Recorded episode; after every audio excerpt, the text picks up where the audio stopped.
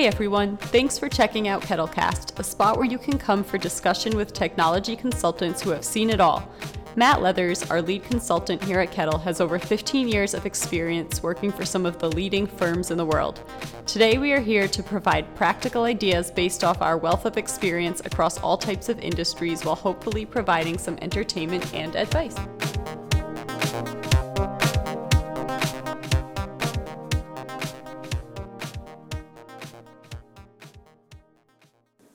Hey everyone, before we get started, I want to pop in and tell you we are pivoting from our last series from the Cannabis Diaries to a broader topic. This series, titled Drive or Be Driven How to Manage Your Career Like a Consultant, and the accompanying blog posts can be found on the episode page. Some of this content will be tailored towards those who are specifically looking to strengthen their consulting career, but as we all know, consultants are called in to fix problems, so why not incorporate these practices into your day to day, no matter what your title is, and impress your boss or better your organization? If anything we say sparks your interest, feel free to go to the show page and leave comments and questions. We would love to hear from you. Okay, let's get started. Hi everyone, thanks for listening. I'm here with Matt, our lead consultant here at Kettle, and today we have some topics planned that we have both lived to varying degrees.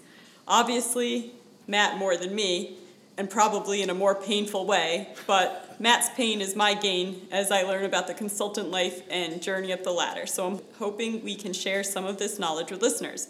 Matt, why don't you introduce our first topic in the series? Sure. So uh, there's this concept in the consulting uh, performance reviews and in managing your career as a consultant that's called up or out. And this is patterned off of an older way of managing employees and managing personnel.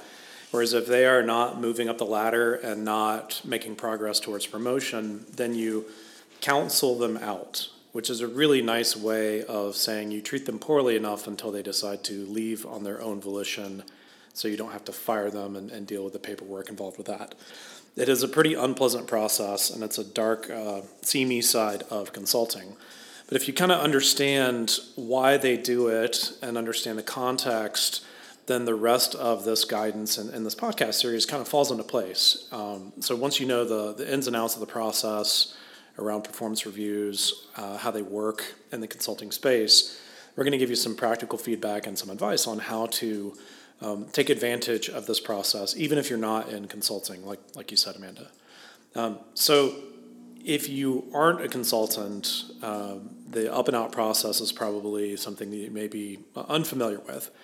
This is the time of year uh, at the end of the summer where a number of the big four, like Deloitte and Accenture and KPMG, start to wrap up their annual process. And it seems really strange, but basically their fiscal year ends uh, at the end of the summertime. And heading into the fall, you typically see a pretty stronger set of client demand and more of an emphasis on staffing and new engagements as you head into the holiday season. So we're at the time of year where people are starting to get their performance evaluations. So August and September, the process is over, it's finished. Then people are rated on a one to five scale, and they find out how they did for better or for worse. So in the consulting space, there's typically a one to five scale. Um, the ones are the top 5%. The next 15% are the twos. So if you're in the one and two category, you are the top 20%. There's a nice big middle. That's about 60% of the organization. There's a below average standard deviation, that's the bottom 15%, um, and the bottom 5%. That's the fours and the fives. So the fours are the bottom, say 20%, and the fives are the, the 5% of that 20%. So if you get a one or a two, you're probably going to be pretty happy this time of year. That means you get a nice bonus, usually 10 to 20% of your salary. Um, you are probably getting a salary increase anywhere from 8% to 12%, depending on the overall performance of the firm. Now, if you're in the bottom part of that, uh, the middle percent, the 60%, they don't really get much. You get a cost of living increase, you get maybe an 8 to 10% bonus, which, which sounds like a lot, but when you're out there and being charged out for millions of dollars a year, it's not that much money. um, especially given the blood, sweat, and tears that you put into a career like this and a job like this.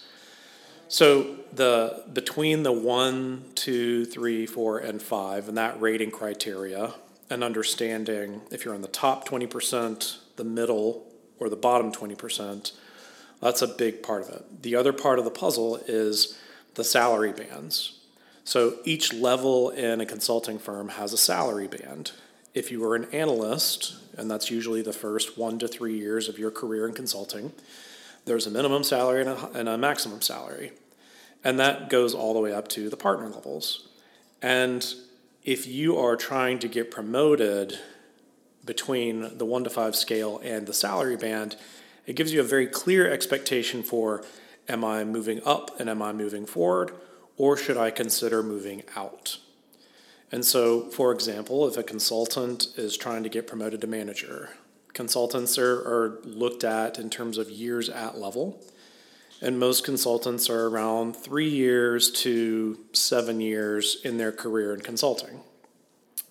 Um, if you are starting to stretch into year eight, year nine, year 10, and if you're starting to hit the upper limits of that maximum salary at the consultant level, then you are going to be encouraged to leave. And it may be not, uh, it may not be obvious. It's called being counseled out. And that's just a really fancy way of saying that they're going to give you crummy assignments. You'll be frozen out of the premium, interesting work. You will not be uh, given extracurriculars or assignments. Um, let's let's say that you're not going to be going to San Francisco or New York City or Paris on an assignment. Um, and, and, no offense to Peoria, but you're probably going to end up in Peoria um, on on gigs or engagements that uh, other people are actively trying to avoid. Um, and so that bottom 20%, the fours and the fives, are compared to the years at level, they're compared to the salary bands and encouraged to leave. Um, and generally speaking, about um, managed attrition every year is about 10%. So one out of every 10 of your colleagues is going to be gone by the end of the year on a recurring basis. It's a very high turnover industry and it's it's a very competitive industry. If you're coming into consulting from industry, that turnover rate is even higher. That's closer to about 70%. So 70% of the experienced hires that come in, when I was at Accenture, Deloitte, and KPMG, we would monitor that number because obviously that's not good. It means that people are leaving and people are here for less than a year that means they're not having a good experience and we didn't make a good fit decision, that we didn't make a good hiring decision or something went wrong. But for experienced hires, it's a hard life to adjust to, and about 70% leave in the first year. Um, seems shocking, but it's, it's, that's the case. That's, that's the rules, that's the industry. So now you have a little bit of context for the rating scale, uh, the one to five, kind of why um, it is it is used and how it's used to drive people to either be promoted or drive them out of the organization. We're going to talk a little bit about how to kind of use this Darwinian process to your advantage, even if you're not in consulting. So, a lot of you out there have never had a performance review, or maybe you've had them every so often. And I think that's that's the general idea that we're talking about here, Amanda, is that you either drive your career or um, you are driven. And plenty of people will take advantage of you and simply not put the time and energy into coaching and mentoring and teaching if you let them get away with it. They're more than happy to give you a paycheck and just let time pass, and before you realize it, you've been several years at a place.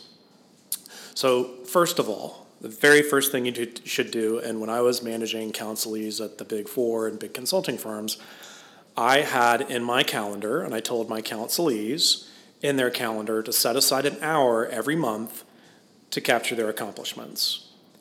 Usually, when you're writing your annual review, you will have forgotten everything that you've done until the week before the performance reviews are due. And then you spend the next few days trying to scramble around and figure out what you did. And honestly, it's kind of sad because you can't remember everything and it looks like you have a very small list of accomplishments. That's not true. And if you stop and think about it once a month, you will be able to do an, a check and a healthy check and start a Word document or a document on Drive that tracks what you've been doing and what you've accomplished. And when you document that and when you start that, that process, take a look at three different categories. This is the way the consulting firms rate their staff and their employees one, business driver, two, value creator, three, thought leader. First is business driver, and this is the category that falls into what you're doing to drive revenues or customer growth or improve the customer experience. Are you hitting your sales targets? Are you helping drive revenues? Are you helping um, sign new contracts, sign new customers? It's very easy to do the math and do a straight line calculation in terms of you brought in 100 new customers at $50 a piece. Therefore, you created X amount of value to the company. And that's right at the top. That's additional sales. Um, so senior people have a pretty easy time with us, but junior staff may have a little bit of a harder time with us. So think about this creatively. Um, if you have customers that are giving you compliments because you helped them, ask them to put it in writing.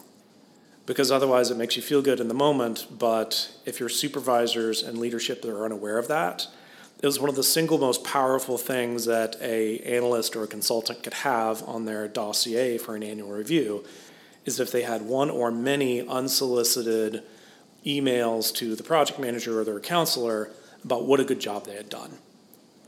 So you may not be able to point to a sale or increased revenue, but pointing to customers that are continuing to be customers because of you are things that you should absolutely incorporate and do not be afraid to ask for the feedback in writing.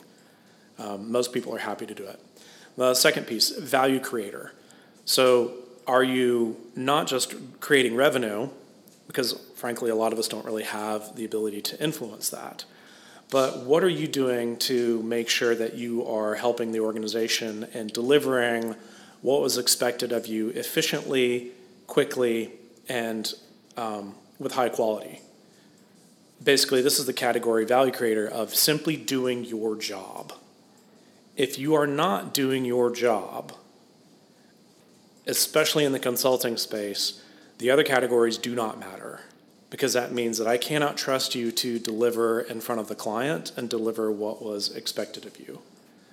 So, and especially in the consulting space, if you're trying to pick off and if you're trying to um, write proposals or write white papers and, and thought leadership and speak at conferences, nobody's going to give you the time of day if you are not delivering on your core responsibilities. So each month, tally up the things that you delivered and did those get done on time? Did they get done with quality? Were they to the satisfaction of the project manager or the partner? And as you're looking at that, look at ways to improve. And so you can just that you can just assume that well it didn't have an impact on a sale or revenue but if you took a common customer complaint and wrote up a self help article and put it on the wiki, how much did that save the company? So, as a, a value creator, you are helping to increase efficiency and increase the margins. So, by creating that wiki post and posting it out there, maybe customers stop calling for that particular issue. They're going to call still, but maybe they stop calling for help on a particular issue. Well, you've just helped save the company money. So you can create money and create revenue, but you can also save revenue as well. Making your case and making it clear if you're not in sales, how did you help the company save money? Make it very clear and tie it to dollars and cents. In terms of dollars and cents, here are some statistics to use.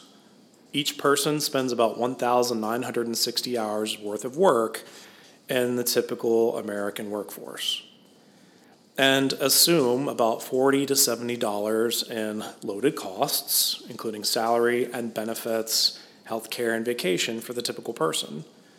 So if you save 40 hours worth of work you have helped the company save about $1600 to the bottom line. That tends to be pretty powerful if you add that up over time. Um, the third piece and this is the final piece is, is thought leadership this one's a little harder, but this is the category for big thinking and keeping an eye on industry trends. And a good way to, to think about this is in the horse and buggy industry, those companies went out of business because they were not in the horse and buggy business, they are in the transportation business. And so, a failure to see the larger trends that affect your company and your business, and in their case, locomotives and automobiles, put them out of business. Amazon is wreaking havoc on the retail sector and the logistics sector. But do you think they're going to be content to own those product, strat- product categories? What about payments? What about financial services? What about technology consulting? All of those are ripe for disruption from different players and different organizations. So, are you looking at different blog views and posts? Are you presenting or listening to conferences, TED Talks, um, even social media on Twitter? Um, reputable news sources such as Wired Magazine, Fast Company, um, looking to see what Gartner has to say or profiles of the industry leaders like Walmart and Amazon. But also, are you reading articles about Stitch Fix, about StockX, The Real Real? Um, how are you translating those organizations and their success stories or their failures to your company? So, as a thought leader, you're not just looking at the day to day work, but you are showing the skills and the ability to look outside of the organization even if it's just suggesting and proposing different ideas or thoughts on how to work better or how to apply a practice from another organization to your company and your organization. So remember, hitting all of these categories is incredibly difficult. The consulting space and being a, a, a one or a two in consulting, you haven't had to murder somebody, but you have probably had some really terrible meals. You have spent some late nights, pulled a few all nighters. You work very, very hard. Um, and if you're going to do anything, start with the value creation piece. Start with doing the things that are expected of you and doing them well. That's the baseline, that's the foundational piece. But if you start to document what's happening and what you're doing on a monthly basis, and you set aside the time in your calendar to do that, to reflect on this and ask for input, then you'll be prepared for the annual process. And you'll also be able to make that pretty easy in terms of writing up a self assessment, but also understanding are, are you performing and are you driving the organization towards a good place? But more importantly, are you driving your career or are you waiting to be driven? Thanks, Matt. Um, it seems like beyond the context of even a performance review, this process of self review would be a good practice for anyone. Um, taking the time to assess or reassess and adjust your own expectations and goals can really help your career, or at the very least, make updating your resume easier. Well, that's it for today. So go to the episode page through our show notes for the related blog and leave comments and questions, and we'll be back next time. Thanks.